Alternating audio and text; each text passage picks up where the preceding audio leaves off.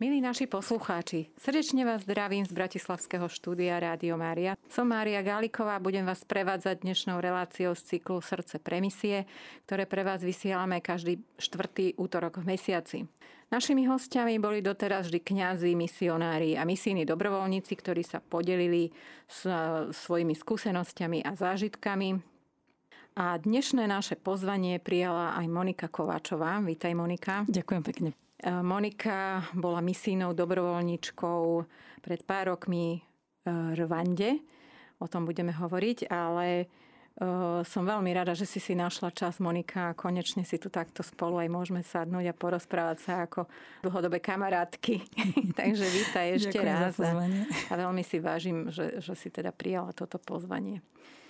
Monika, ty si bola Rwande ako vlastne na tvojej prvej misii, ktorú si podnikla ešte v roku 2015. Dovtedy si mm-hmm. pracovala, alebo dá sa povedať teda, že si študovala, potom pracovala. Mm-hmm. Keby si nám povedala niečo o tvojej takej, takej motivácii, že čo ťa k tomu doviedlo, že si pocitila túžbu ísť niekde do misijnej krajiny, proste na misie. Mm-hmm. Um, dobre, tak uh, ja som v podstate pracovala, teda vyštudovaná som učiteľka, mám takú uh, zvláštnu kombináciu angličtina a chemia. Potom sa mi podarilo ísť na rok do Anglicka, kde som aj pracovala v jednom predškolskom zariadení. No a potom po navrate na Slovensko som nejak zakotvila v, v korporátoch a v súkromnej sfére. No ja som v podstate, ten, ten, tá moja motivácia ísť do Afriky nebola nejaká taká že zázračná, že nejaký boží dotyk, alebo tak pre mňa to bolo také veľmi dlhoročné a prirodzené formovanie. Um, jednak kvôli, kvôli mojej babke, lebo ona v podstate odoberala aj, aj časopis hlasy a stále jednoducho celý život nejak tak sa postila a na druhej strane dávala tie, tie finančné prostriedky na misie a ich diela. Čiže to bola taká, taký prvý vplyv. No a potom um, ja som sa zúčastnila táborov, ktoré robia bratia verbisti.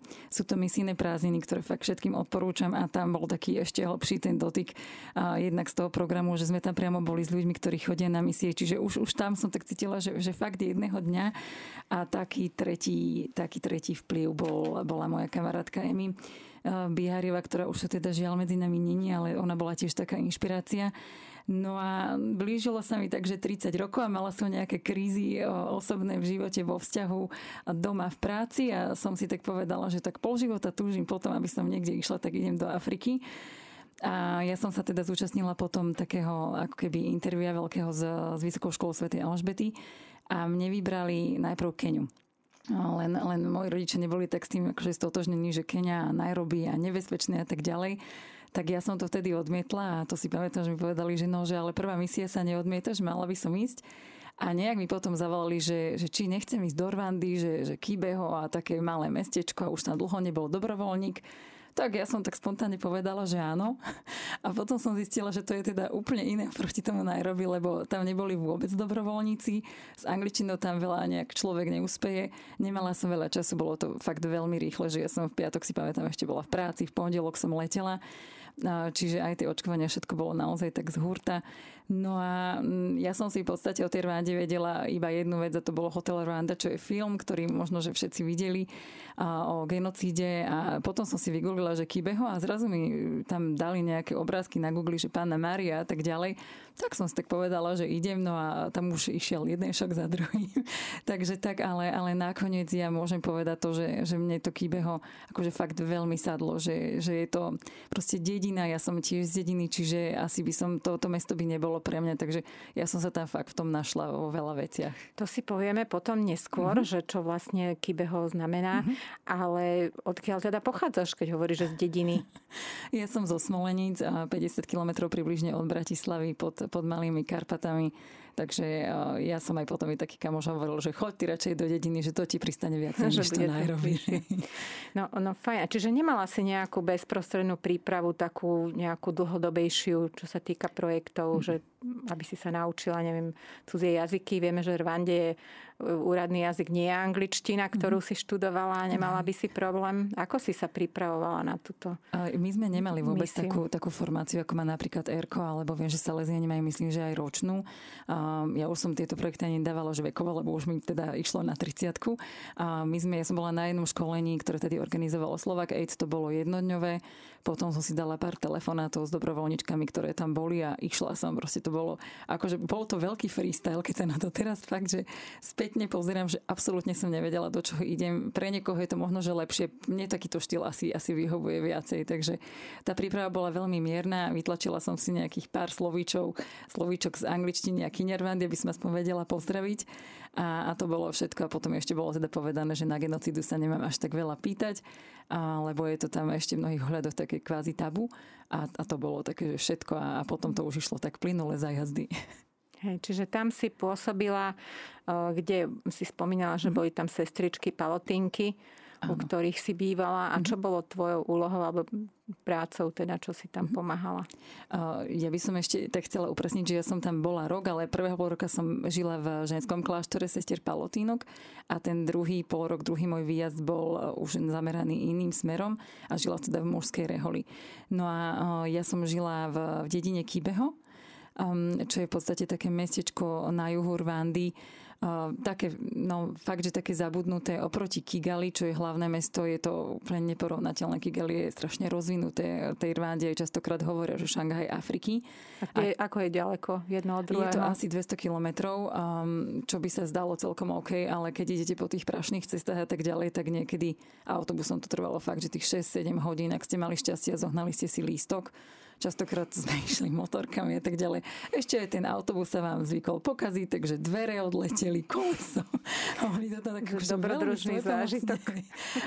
Opravovali, že na kopci to tam len tak držali. Ja som len čakala, že nejakým kameňom to tam podvalili. Čiže uh, takto. No a ja som v podstate prvého pol roka pracovala v, v zdravotnom centre kde bolo k tomu pridružené aj také centrum pre malonutričné deti. Takže robila som s podvyživenými deťmi a zároveň som robila s HIV pacientami. No a okrem toho v podstate to fungovalo tak, že my sme mali tie malotričné detičky, ktoré sme identifikovali, nejak preliečovali, zároveň sme im prispievali na stravu. A ak sme tam uvideli nejaké svetelko nádeje, že s touto ženou by sa dalo pracovať, tak sme si ju potom zobrali a Vysoká škola Sv. Alžbety tam má taký projekt, že asociácia žien No a to sú v podstate väčšinou ženy samoživiteľky, že buď ten muž zomrel, alebo ich opustil, alebo mohol byť aj v base a tak ďalej. No a dávali sme im tu možnosť, že sme kúpili také šiace a pletacie stroje, a tam v podstate si mohli, mm, samozrejme boli podrobené nejakému školeniu, no a mohli si nejak tak e, šiť alebo aj pliesť uniformy, pretože v Rwande je to isté ako napríklad vo Veľkej Británii, že deti naozaj nosia tie uniformy, takže to mohli potom nejak tak predávať a snažili sme sa to nejak tak smerovať k tomu, aby boli také už trošku samoudržateľné, aby nečakali len na nás, že a prídu bieli niečo nám predajú, ale aby si to nejak nevedeli tak akože rozdistribuovať aj samé. Takže Áno, toto. Že to si tak skrátke povedala, mm-hmm. ale určite to obnášalo o mnoho viacej Áno. tvoje aktivity a vzhľadom na to, že nemáš nejaké zdravotnícke vzdelanie, tak ako si dokázala pra- pomáhať na poliklinike alebo teda na tej ich klinike alebo s tým malnutričnom mm-hmm. centre? Bolo to ťažké naučiť sa? Um, v podstate tá, my sme tam boli, akože oni, oni by to vedeli aj sami len tam tým, že je tá hustá zaúlenenosť naozaj obrovská len pre predstavu. Um, Rwanda je asi z polovice Slovenska, ale má dvakrát toľko obyvateľov, dokonca do roku 94 to bola najviac zaludnenejšia krajina v Rwande, v, v Afrike. Mm-hmm. Takže naozaj je to tam dosť husté. No a vy dojdete do toho zdravotného centra, akože tam je neskutočne veľa ľudí, že nám na to očkovanie je to žiadne také ako túto na poradni, že 10 mamičiek, tam ich prišlo proste 50 a tam sa makalo, tam prišla jedna sestra, tam mi dala, že tu máš píš, ďalšia očkovala, ja som podávala vitamín D a tak ďalej. Čiže bolo to v podstate taká im výpomoc, alebo keď mali nával v lekárni, tak som išla rýchlo dávkovať lieky. Takisto, ak to bolo HIV pacienti, tak som išla, išla rýchlo aspoň nejaké váhy tam zaznamenávať takisto im tie, tie lieky dávkovať. Čiže neboli to také, že ja by som možno že nejak očkovala alebo takéto veci, ale skôr som robila také tie prípravné pomoci. Čiže takú asistenciu tak. Mhm. zdravotníkom. Áno, no, áno. určite to bolo také niečo nové, čo si dovtedy mm-hmm. nezažila, nemala si s tým skúsenosti, ale predsa, um, keď si prišla prvýkrát do tej Afriky, bolo niečo, čo sa dá nazvať kultúrny šok, lebo vieme, že teda každý, keď niekto príde do nejakej inej civilizácie, do inej krajiny, teda do krajiny, ktorá má inú kultúru, tak zažije nejakým spôsobom viac menej ten kultúrny šok. Či už pozitívnym alebo negatívnym spôsobom bolo niečo také, čo ťa tak prekvapilo, alebo na čo si si nedokázala až tak rýchlo zvyknúť? Mm-hmm. Um, tak tá chudoba to podľa mňa asi je také všeobecne povedané, že tá prekvapí podľa mňa každého. Aj to, že, že fakt tam vidíte tie deti proste bose a s rôznymi kožnými problémami, že sú doslovne že zanedbané. Aj, aj ten vzťah možno, že rodičia deti je trošku iný od toho nášho, že tie deti sú tam naozaj neskutočne samostatné. Tam akože chýba nejaké také pohľadenie a nech to tam človek málo kedy vidí. Tak to bolo možno že také prvé, čo ma ešte tak akože milo prekvapilo, bolo, že oni sú dosť takí, že veriaci a aj z toho mála vedia totálne dať, že som niekedy pozerala, že proste nič nemajú a tam, tam dávali, že do toho mešteka v kostole. Čiže to bolo také príjemné a akože a, asi tá, tá chudoba a potom, no hej, aj, aj tie cesty a takže bolo to naozaj, že, že veľmi a nebolo to také, že fakt ten Šanghaj Afriky, ale keď som zabočila do tých prvých uličiek, tak to bolo také, no, že človeku až, až sa tlačili slzy, takže asi to najviac. Že sú tam také mm-hmm. miesta, kde sú chatrče alebo nejaké Hej, slamy, mm-hmm, kde áno. žijú tí najbiednejší. Není sú tam doslovne, že slamy, ale tie chatrče sú tam a hlavne v Kybeho, kde sme boli my, tak tam to bolo také, že my sme im tam aj vlastne Charita im tam potom dala nejaké peniaze na na lavičky alebo postele, kde oni spali. Oni boli tak chudobní, že ešte aj to predali a radšej spali teda na zemi, alebo vyslovene tam vidíte, si predstavte ako nejakú totálne starú hnusnú špinavú šopu, kde zároveň žijú s vami kravy, sliepky a deti. A, a to je proste jedna miestnosť. Čiže toto bolo niekedy také, že, že sa mi trochu pozastavoval rozum, že no, tak, tak toto, to, to boli také hlavné veci. A potom možno, že také, že také, čo mi došlo ľúto, že proste, že 20 centov na naše uh, mohli napríklad jednému dievčatku zachrániť život, že uh, nemala poistenie, tam to stojí tých 20 centov, také jednorazové, neprišli včas a vlastne zomrela na maláriu, už sme ju len odvážali mm. na nositkách, čiže to boli také veci, že, že sa nad tým pozastavíte a musíte si uvedomiť to, že proste nemáte šancu tam zachrániť celý svet a není ste tam od toho, takže nad tým sa treba potom nejak povzniesť. A takže... bolo to ťažké povzniesť sa na takéto veci, alebo ako si to prežívala ako ty osobne? A prvýkrát, keď sa to stalo, keď som videla tú chudobu, tak to bolo také, že sa človeku tisnú, a, a, také, že slzy do očí. Ale potom to by tam človek neprežil, proste, ak by, ak by toto riešil pri každom jednom dome. A zároveň niekedy bolo také povzbudenie to, že oni sú síce totálne chudobní, ale, ale tešia sa úplne že z maličkosti, že my sa tu strašne naháňame a niekedy, keď som videla tie deti, že oni sú na úplne inej úrovni, čo týka aj také dobrej nálady aj smiechu a takže oci sú hladné samozrejme ale um, to, toto bolo takým povzbudením, že oni, oni možno, že ani nevedia, že aký život tu my máme a to je asi aj lepšie. Takže človek sa musí vedomiť, že je tam možno, že pre nejaký malý projekt a možno, že pomôže aspoň na pár rokov nejakým deťom, ale nemôže ich tam všetkých zachrániť a to sa proste nedá. No, to je už až príliš poprepletané. To určite nie, ale každá kvapka pomôže mm-hmm. určite, aby, aby tá mhm. rieka mohla tiecť a, a more sa naplne. Takže je to úplne úžasné, že si tam teda bola celý rok, aspoň teda tá tá prvá mm. tvoja cesta. Áno, s prestávkou teda... prvého pol roka a potom hej. 5 mesiacov. O, tie sestričky, ktoré, u ktorých si bývala, to boli aké sestry? To boli miestne mm. sestričky alebo nejaké misijné, zahraničné? Oni boli lokálne a tam vznikali tie kultúrne šoky. Že, a to mi aj bratia hovorili palotíni, že, že my sme, proste vy keď ste tam na pol roka, tak sa snažíte že makať jak Fredka, lebo fakt viete, že za pol roka chcete urobiť to a to, to je váš cieľ. A oni to nechápali. Ja som koľkokrát aj hovorila, že toto ešte treba toto. A oni nie, oni majú na všetko proste čas a tak ďalej. Čiže a tí misionári ma, ma veľmi chápali. Ale tí lokálni, no, že, že niekedy tak, že majú na salame, že sa dá povedať. Čiže že tá pomalosť je tam fakt taká, že, že je vidieť. No. Ale hovorí sa, že oni nie sú leniví Afričania, ale kvôli tomu, kvôli klimatickým podmienkam, nie, že je tam veľmi teplo cez deň, ehm, nevládzu proste tom, tom horúcom počasí a... pracovať, či ako teda to môžeme akože, chápať? Podľa mňa, to nechcem nejak zo všeobecnovať, tak ženy nie sú lenivé. S mužmi je to trochu horšie. No a um, hej, akože ja som mala to šťastie, že Rwanda, ja som tam išla v lete, sa bala, že tam budú neviem aké teploty. To, čo my zažívame dnes napríklad, to strašné dusná 34 stupňov, no. ak nie viac, to, to ja som tam o tom ani nesnívala, že ja som sa tam išla doslovne, že schladiť. Tam bolo, my sme tam mali normálne niekedy ráno, že 7-8 stupňov, že som išla v bunde do kostola na rané omša, alebo takto. A, a je to aj tým, že tá Rváda je neskutočne horná, to už len kybehuje, myslím, že 1700 metrov nad morom. Čiže tam boli také 20 že som fakt mm. bez toho svetríka neišla. Takže o, tej lenivosti by som asi povedala toľko, že ja som niekedy nechápala ten, ten kult rodiny, ako tam oni fungujú, že v podstate tá žena ide na drevo, navarí, stará sa o deti, donesie nejaké peniaze a, a veľakrát tí muži v podstate to prepili, ešte ich aj vybili a keď som sa pýtala, že prečo, teda na čo je ten muž dobrý, tak oni povedali, že no on ochraňuje rodinu. A, a toto bolo pre mňa niekedy taký šok, že, že je to neskutočné, že ešte tie ženy sú tam fakt tak brané. No, a, ale to hovoríme o tej dedine samozrejme. Akože ja, čo som žila u tých uh, lokálnych sestričiek, ktoré boli naozaj lokálne, ešte sa k tomu vrátila, tak tie boli také emancipované, tie sa nebáli. Takže, mm. ale, ale biela sestrička tam nebola vôbec. No, čiže mm-hmm. som bola sama väčšinou času. Naším hostom je dneska Monika Kovačová, ktorá bola misijnou dobrovoľničkou v Rwande. A my si teraz pustíme nejakú peknú pesničku. Milí poslucháči, sme naspäť v našom štúdiu s dnes hosťom Monikou Kováčovou, ktorá nám rozpráva o svojich zážitkoch e, z Rwandy.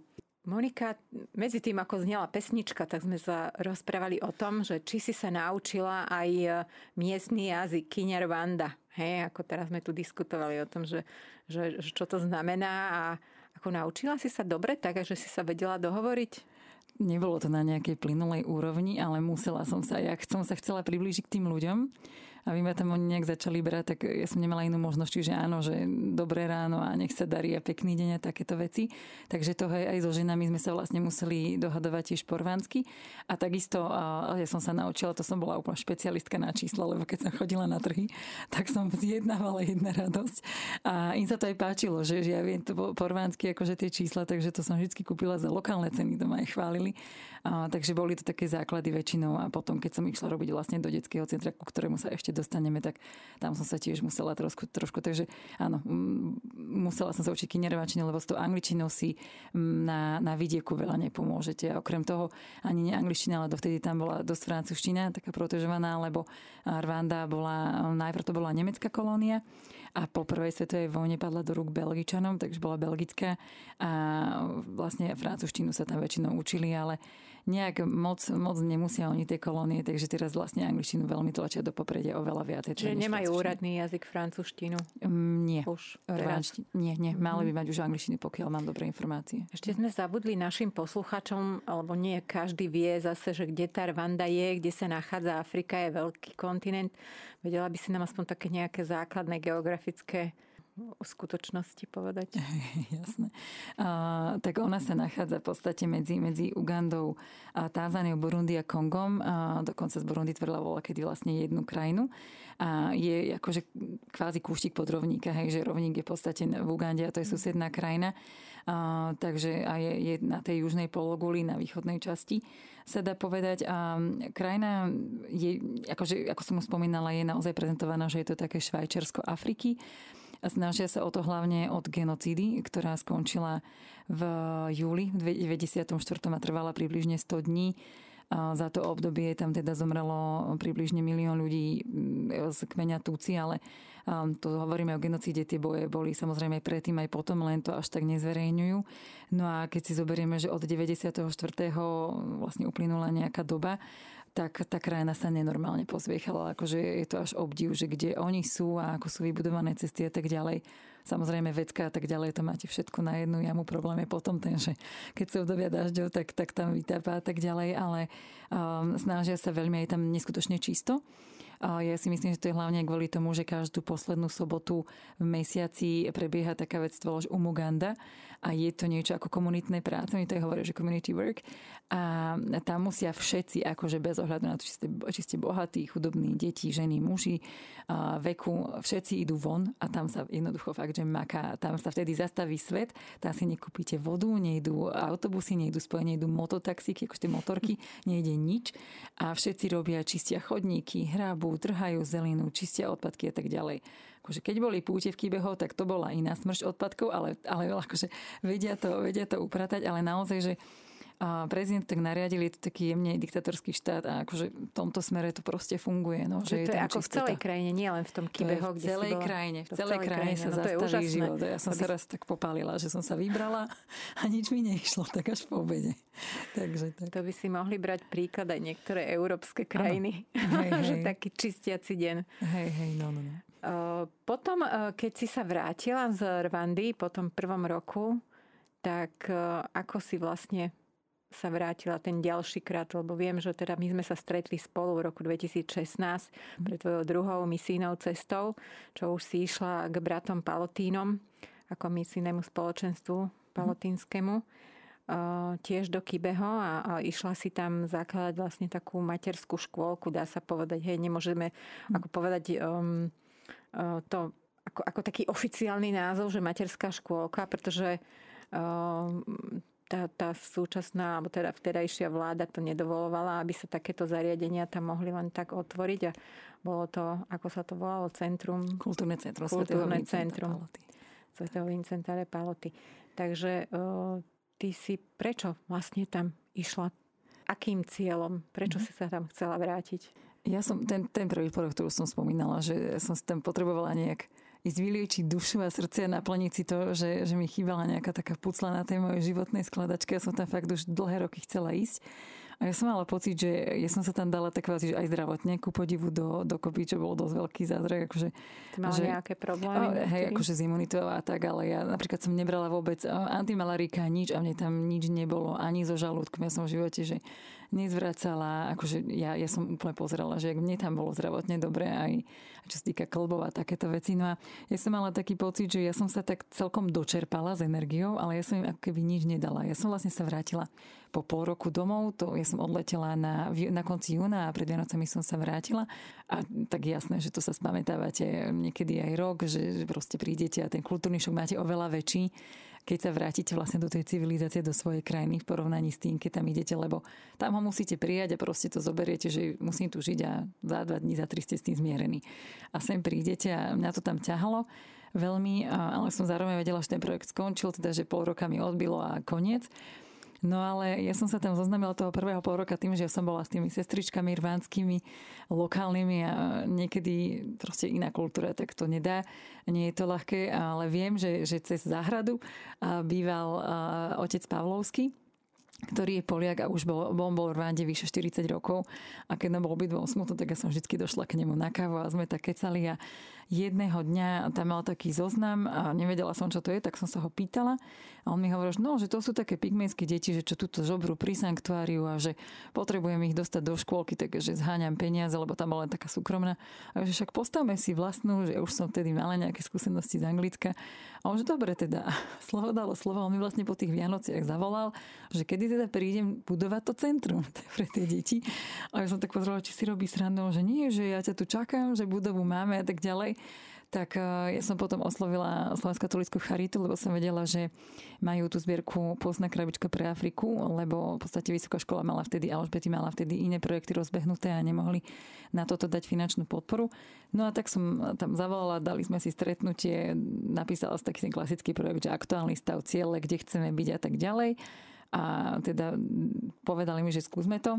Dali nám 5000 eur na, na rozbeh toho centra, čo celkom mali peniaz na to, že tak chcete mať 46 detí, ale sme to skúsili a nejakým zázrakom to vyšlo, aj keď najprv s, s počiatočnými veľkými problémami ale, ale teda vyšlo to a vlastne sa tam potom vrátila na ďalších 5 mesiacov, vyše 5 mesiacov s tým cieľom, že vybudovať v Kibeho také, áno, také predškolské zariadenie. Nebola to teda materská škôlka, lebo to by sme museli podliehať rôznym kontrolám a tak ďalej. A to som si odpozrela od takých nemeckých dobrovoľníčov, mi poradili, že však pomenujú to, že kultúrne centrum svätého Vincenta Palotyho.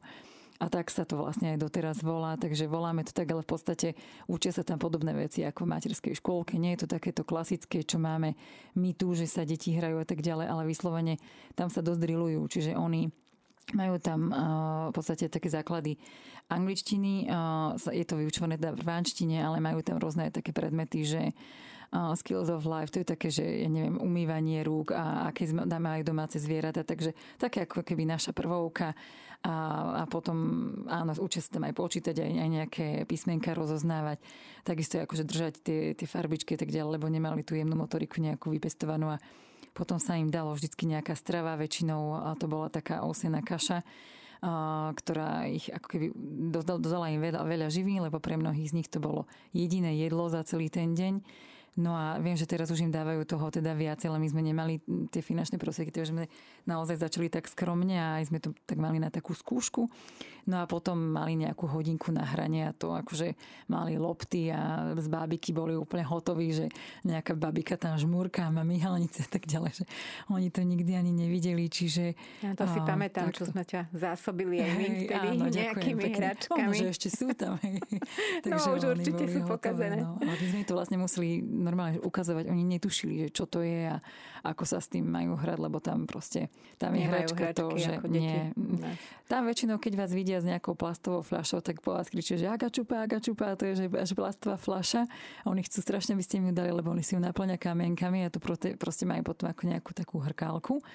A potom je tam obľúbené, to sú také tie klasické obrázky, že nájdu pneumatiku a tu si akože tak šúľajú, kto, kto ju najdlhšie akože tak povedie s nejakou paličkou a najdlhšie mu vydrží, tak ten vyhráva. Takže takéto obyčajné veci. No. Takže si sa tam naučila nové hry, ktoré Áno. by naše deti Moc asi veľmi nebavili.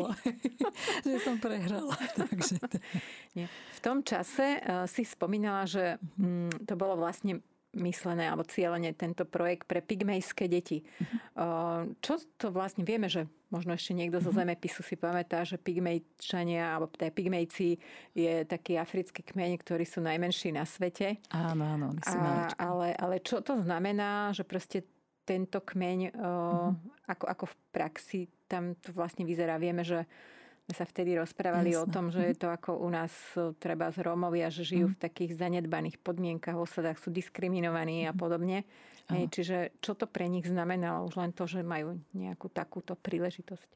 Uh, oni, ak ja by som to tak možno, že také úplne dala do porovnania, že si predstavte nejakého, vyberiem si krajinu, že Kanadu a že nejaký Kanadán dojde na Lúnik a chce tam všetko zmeniť, tak oni ma podľa mňa tak aj brali, že až tak nemá šancu, že pygmeji sú nevzdelateľní, oni ťa ani nepríjmú.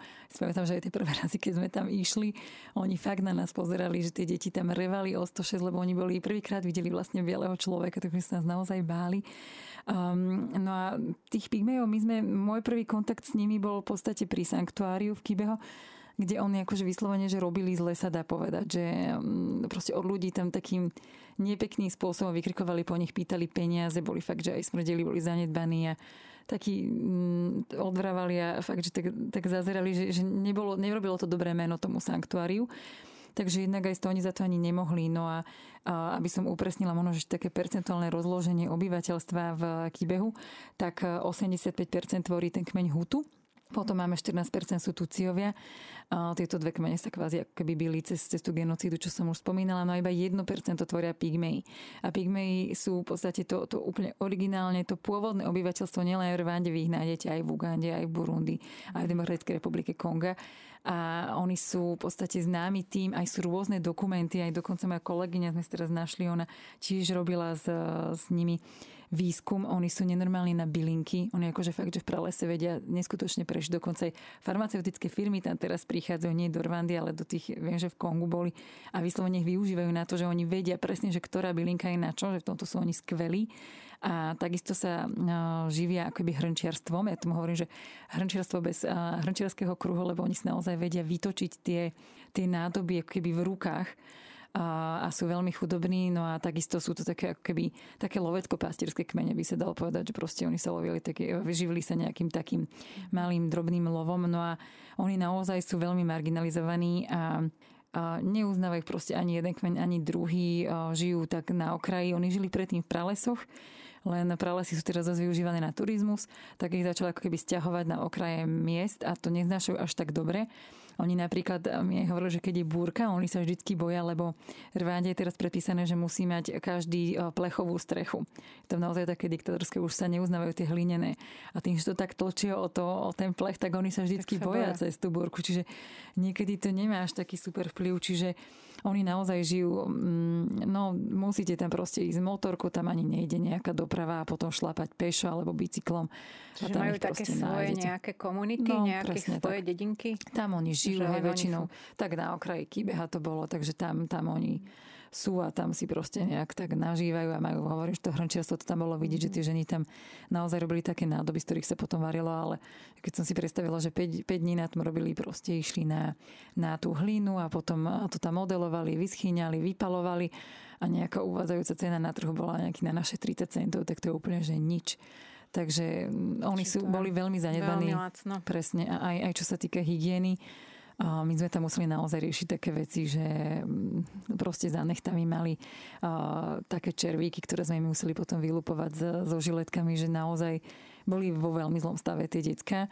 A áno, sú takí menší, um, sú aj takí, majú aj také úplne iné črty. Ja mám hrozne rada ich deti, hlavne čo sa týka, týka očí. Oni majú úplne také dokolečka myhalnice, že ako by si ich natáčali na natačku, som vždycky sa smiala. A podľa mňa, neviem, či to mali nejak v aby som to nezovšeobecňovala, ale my sme tam došli aj zo styku s, s takými pygmejskými ženami.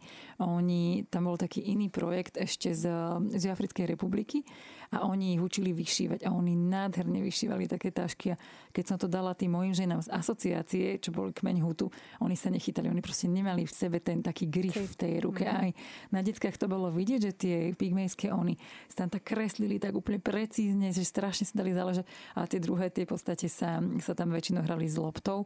No a my sme ich chceli ako keby trošku viacej integrovať, lebo dospelých už nezmeníte. To, to bolo vidieť aj na rodičov, keď došli po obede pre deti. Ráno teda chodili deti same, niekedy aj dve hodiny pešo, chodili v takých malých tlupách a už tam proste nadskakovali hodinu pred tým, že nás čakali, kedy už otvoríme. Um, no a v podstate, hej, že, že tie ženy sa tam tak doseparovali, že boli hutovky, boli pigmejky a nejak sa medzi sebou no, no, nesocializovali. Takže cez tie deti sme to chceli nejak takto premostiť, aby sa trošku medzi sebou akože hrali a socializovali, integrovali a aby aj mali nejaké také hygienické návyky, lebo ako som spomínala, Rwanda je husto osídlená, darmo tam budeme my posielať peniaze, aby mal každý vysokú školu, lebo vy ju máte, ale potom sa neuplatníte v zamestnaní, lebo tam tej roboty nie je a na dedine už duplom nie. Takže mne išlo hlavne o to, aby vedeli, že, že proste majú sa umývať tie ruky a tak ďalej a aby aj nemali tak strašne veľa detí, že to potom nevedia utiahnuť a dopadá to tak, ako to dopadá. Takže im chýbajú také tie základné veci a toto keď sa napraví, tak to je celkom potom dobrým smerom to ide. A takisto sme tam potom robili takú kvázi evangelizáciu, že niektoré z detí sa dali aj pokrstiť do konca a sme sa tam aj modlili s nimi a tak ďalej, alebo prišiel páter a za deckami oni ho úplne zbožňovali Pátra Pavlovského, on fakt taký bielý dedo, že tam došiel, takže hej, oni ho Ešte, aby sme povedali niečo o Pátrovi Pavlovskom, mhm. lebo on, ja som sa s ním stretla aj osobne v Bratislave na dlhých dieloch, keď tu bol uh-huh. u Palotínov na návšteve, takže mala som tu možnosť za česť. On už teraz nie je v Afrike, uh-huh. pretože tak to povieš asi ty mm-hmm. lepšie, že teda ten cieľ misie bol splnený a už tá misia patrí miestnym, miestnej cirkvi. Mm-hmm. Hej, čiže Palatíni majú takúto, ale je to neskutočný človek, čo všetko tam dokázal za tú, za tú dobu. A to s veľkou 40 rokov. No, cez 40 rokov tam bol, tam odišiel hneď po štúdiu, mal nejaký prípravný kurz o francúzštiny a on už devie plynule po rvánsky, to je samozrejme. A, no, on bol taký, môj tretí otec, že jeden je biologický, druhý je hore a on je ten číslo 3. Mm, žil tam vyše 40 rokov a pre mňa bolo už len zázrak to, že keď nás niekde zobral na výlet a sme napríklad išli k Sobkám alebo napríklad na, na sever, tak on len hovoril, že no toto som postavil túto katedrálu, toto bola moja nemocnica a toto je moja škola, tu som si aj po sebe pomenoval, to je škola svätého Pavla, čiže on bol fakt, že aj keď sme išli na, na taký výlet e, násobky, tak nás poslal takým sestričkám, že povedz, že pozdravuje monsignor Pavlovský, hneď máš ubytovanie. A tak aj bolo, že oni si ho tam veľmi vážili veľa tomu obetoval. Nie je to tam ľahké, akože ja otvorene poviem, že je super, že tam niekto, že z Černoškovia a tak ďalej, ale každý rok, dva tí misionári musia chodiť domov, takisto aj ja som musela ísť domov, že to tam proste je to iné, je to úplne iná mm. kultúra a vyšťaví to človeka veľakrát. Čiže mm, on, on naozaj tam zanehal obrovské dielo. On sa vrátil v 2018. To, sme, to bolo tiež také zvláštne, že sa tam vrátila potom na taký kvázi výlet na 4 týždne takmer. A on akorát odchádzal, tak sme tu tam spolu tak akože kvázi, že uzavreli tú kapitolu života a prišli sme a odtedy je v Polsku, vrátil sa aj zo zdravotných dôvodov a teda už si to chceli tí, tí miestni nechať, čo je podľa mňa veľká škoda, lebo on e, mal na 60, ale on bol neskutočne naspídovaný, mal na všetko faktúry, e, milión 5 programov účtovných, neskutočný detailista a veľký obetavec. Um, tam jednoducho on bol starší, unavený, ale fakt, že keď bol nejaké púť alebo čo, on v kuse spovedal, on že niekedy hovoril, že no vidíš, že ma tu nervujú tí kňazi lokálni, že on proste spovedal sám celé do obede, potom po obede si akože dal taký krátky šlofík a potom sa vrátil, že on fakt žil v kúse v tom, v tom sanktuáriu a on ho v podstate vybudoval. On si aj sám kreslil tie návrhy, on má už aj taký, už som aj poznala potom taký ten jeho rukopis jeho stavie, že presne som vedela, že čo on navrhoval. Takže on... Tam bol architekt? Nebol architekt, ale jeho to strašne bavilo, takéto kreslenie. Mm-hmm on už uh, poznal, on keď sa vrátil do Polska, on hovoril, že on tu nevie nič robiť v podstate v Polsku. On všetko vedel, čo robiť a ako zariadiť a ako stavať v, v Afrike, ale nevedel sa tuto nejak potom um, dojsť na, do tej vlny, že je naozaj už doma, ale tam bol akože neskutočný. On no, fakt, že nakreslil si, on to tam celé koordinoval, takže postavil naozaj to sanktuárium v Kibeho, kde sú púte k čomu sa ešte dostaneme. Postavil tam aj takú krížovú cestu, aj také nápady tam mal, že si si všimla tie kaktusy, čo sú tam, čo tam rastuje, že áno, že no to je akože trňová koruna pána ešte, čiže on to mal všetko tak premyslené a takisto to sme boli tak veľmi radi, že pár dní, to, ledva sme to stihli, aj, aj ona ja, postavila tam kaplnku väčšnej adorácie a to sú v podstate oltáre, ktoré robili fakt, že nejakí najlepší umelci na svete. Tie oltáre sú rozdistribuované po celom svete. Jedné z nich je aj v Rwande, v Kibeho. A je to naozaj krásna kaplnka. Takisto on to vybudovala. Tam taký symbol, tam taký, tu je také, také zlepšenie. Čiže v tomto bol super. No. Čiže jednak aj, aj taký, že zručný, a vybudoval tam neskutočné veci a aj um, mu to myslelo a veľký obetavec a no, škoda, že Že mala si dobrého domov. učiteľa aj šéfa Áno. zároveň. Tak to a výborne, bola, hej. Aj sme sa hádali, sme si poplakali. a ono ťažké bolo, keď som prišla stavať to centrum pre deti, on vlastne mi povedal po týždni, že on ide domov a ostávam tam sama a popri tom zostávali tie opletačky s úradmi a tak ďalej. No to si pamätám, to že to bola veľká chvíle. byrokracia. Áno, áno, to nás skoro My sme boli spolu v kontakte vtedy cez hej, internet a si bola taká nešťastná, že čo chcú, áno. aby sme to zbújali a neviem čo. A, ale pamätáš, ak, ak pred tvojim odchodom, ja to všade rozprávam ináč, že sa ku mne dostala vtedy brožúrka o Svetej Filomene a ja som ti ju dala, že keď nebudeš mať čo robiť v na lietadle po ceste dlhej, si prečítaj. A ty si mi potom odrazu poslala fotku cez e, Messenger uh, Svetej Filomény, ktorú si tam našla v nejakej kaplnke. Mm-hmm. Rwande. Hej? Áno. A ja som ti potom povedala, ako však modli sa tej Svetej Filomene. A fakt, akože Sveta Filomena, ja si myslím, že vtedy pomohla aj, aj postaveniu toho byť. centra, lebo to bola taká maštalka, čo si posielala teda fotky, hej, že hej. Áno. To bola aj byrokracia s tým spojená, veľké, veľké problémy. Takže, takže ďakujeme Svetej Filomene, pani Toto ako nemôžem Ale nespomenúť. V, vo vedľajšej sme... dedine, áno, bol tam taký kostolík a som tam sa raz vybral, lebo tam bol taká obrovská socha tým, že Pater Pavlovský bol Poliak, tak tam veľmi oni dávajú do popredia ten kult Božieho milosrdenstva. Všade vidíte ten, ten nadpis, že Jezun da Quizera, to je, že už dôverujem ti. Um, no ja som tam sem tam išla pomodliť a v nedelu, keď mi bolo smutno, tak som, to bolo asi takú 3 hodinku pešo. No a som raz išla do takého kostola, ja to odfotím a posielam a Majke, že počuj, že tu majú tú filomenu, že ja som ju tu našla a nikde, nikde som ju ani na Slovensku nevidela.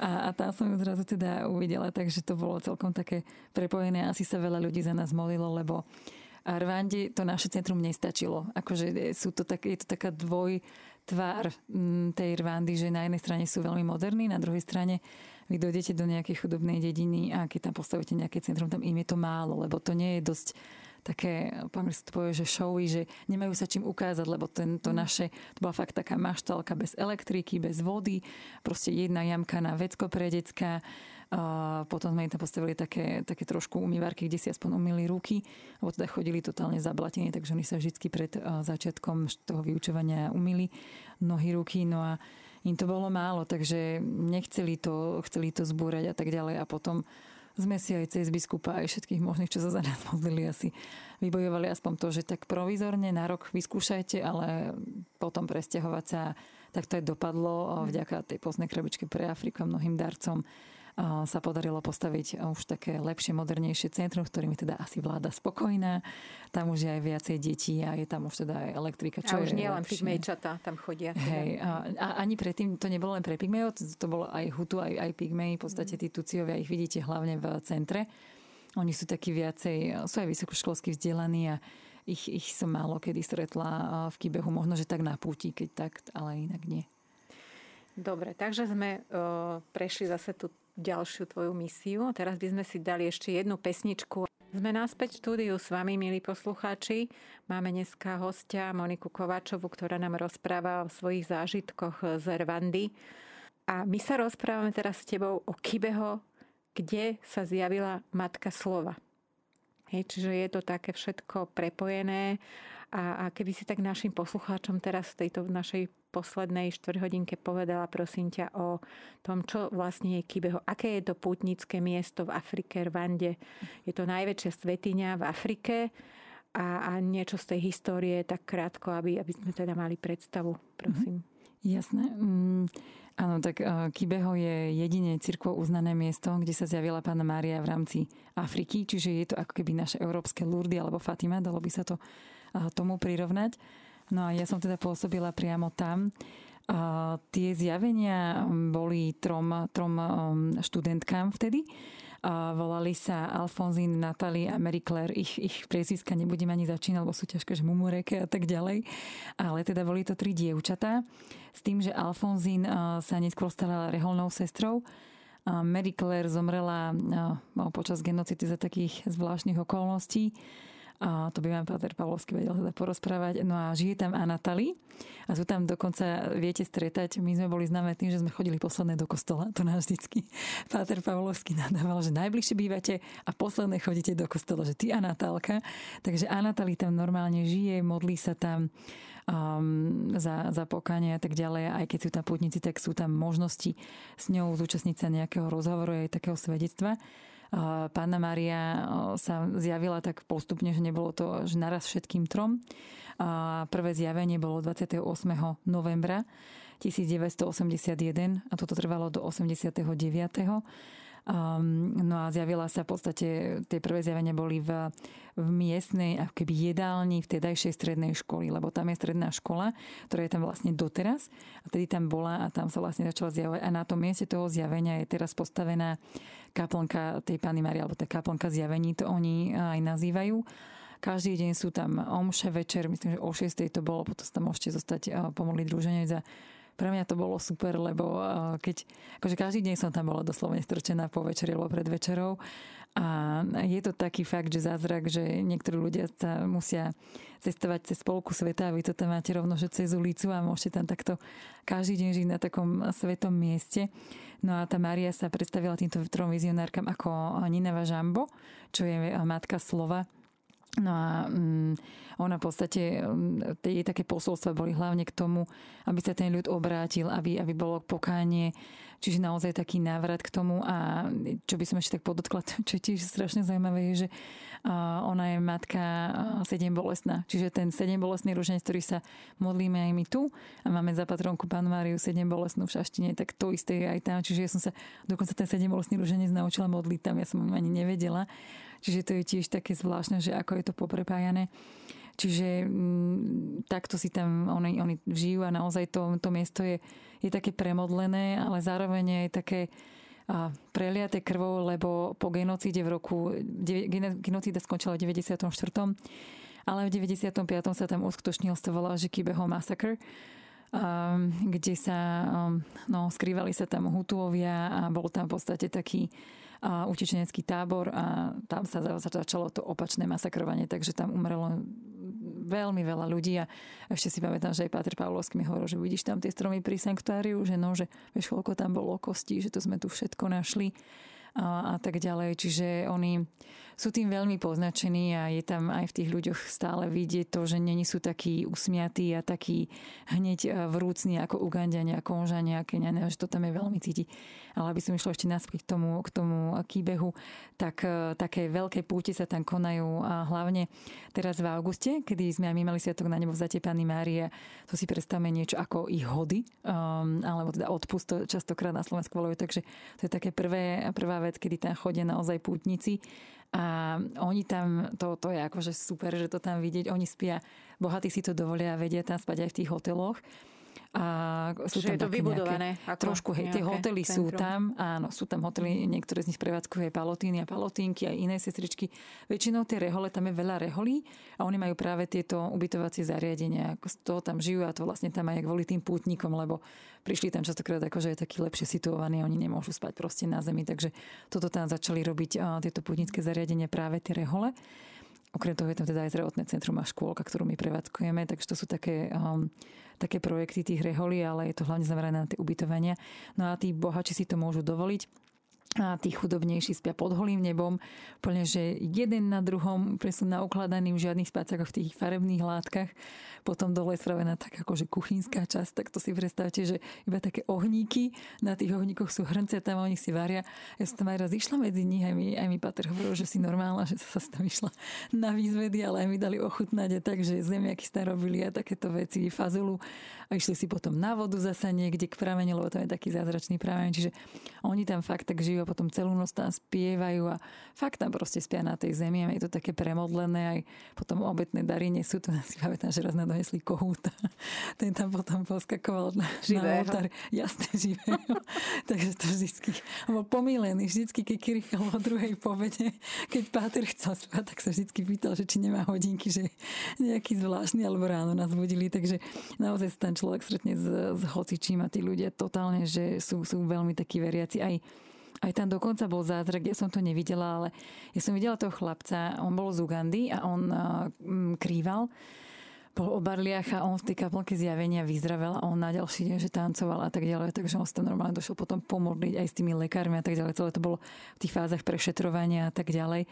Ale dejú sa tam teda zázraky, je tu naozaj také, napriek tomu, že tam stále také premodlené miesto, a ešte náspäť tým smutným udalostiam tá pána Mária dokonca v tých zjaveniach aj hovorila, že ak sa nepolepšíte, tak ona to predpovedala, že budú sa liať krvavé potoky a tie dievčatá to aj videli. A to sa vlastne ako keby aj stalo, že ona tú genocidu ako keby aj predpokladala, čiže um, no, je, je to také smutno, pokojné miesto zároveň a je to tam fakt tak cítiť. No a ďalšia púť býva vlastne v novembri, to býva práve na výročie tých zjavení, čiže vtedy tam je ešte väčšia púť, by som povedala, že nie len tých lokálnych Rwandianov a tých okolitých krajín, ako je Uganda a tak ďalej, čo som spomínala, ale naozaj vidieť tam aj veľa tých umuzungov, čo sme my, čo sú tí bieli ľudia a chodia tam na púte. Viem, že aj zo Slovenska tam palotíny organizujú púť, alebo už aj zo, zo Slovenskej katolíckej charity tam tiež organizujú púte, takže dá sa tam ísť aj takto. Neviem, či práve vtedy, keď, keď je tam táto obrovská púť, alebo mimo nej, ale teda dá sa tam ísť kľudne a do Rwandy odporúčam, lebo je to, ne, není to vôbec nebezpečná krajina, je tam úplný kľud, aj večer sa vám tam nič nestane.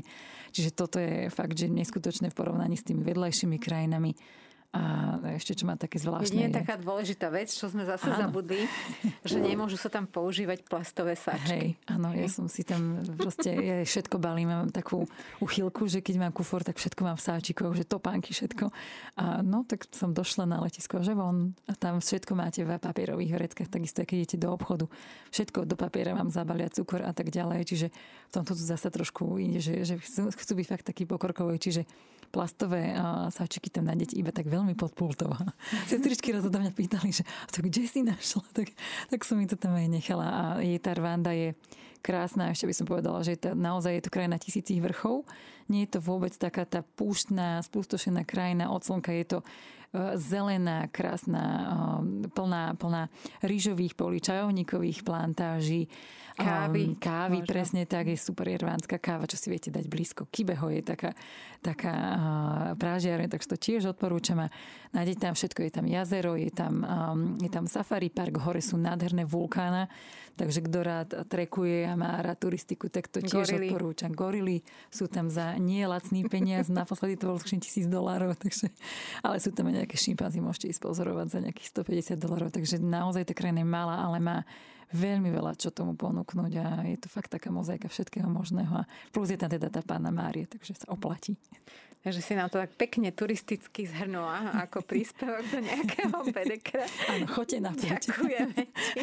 Aj spolu s pozvánkou na púť, pane Mári. A ja, by sme tu mohli teda ešte dlhé hodiny možno rozprávať, ale už by si bola aj, aj unavená, aj naši posluchači by možno boli unavení, ale Určite sme veľmi radi, že si teda prišla, prijala si toto pozvanie a možno sa niekedy na budúce, keď ak budeš plánovať zase nejakú cestu niekde, tak daj vedieť a, zase si takto poklebetíme Ďakujem o novinkách. Bolo mi potešením. Veľmi pekne. Ďakujeme veľmi pekne. Želáme ti veľa úspechov aj v tvojej práci, aj v rodinnom živote a ďakujeme za, za ja tvoje príspevky. Rada som si zaspomínala. Ďakujem.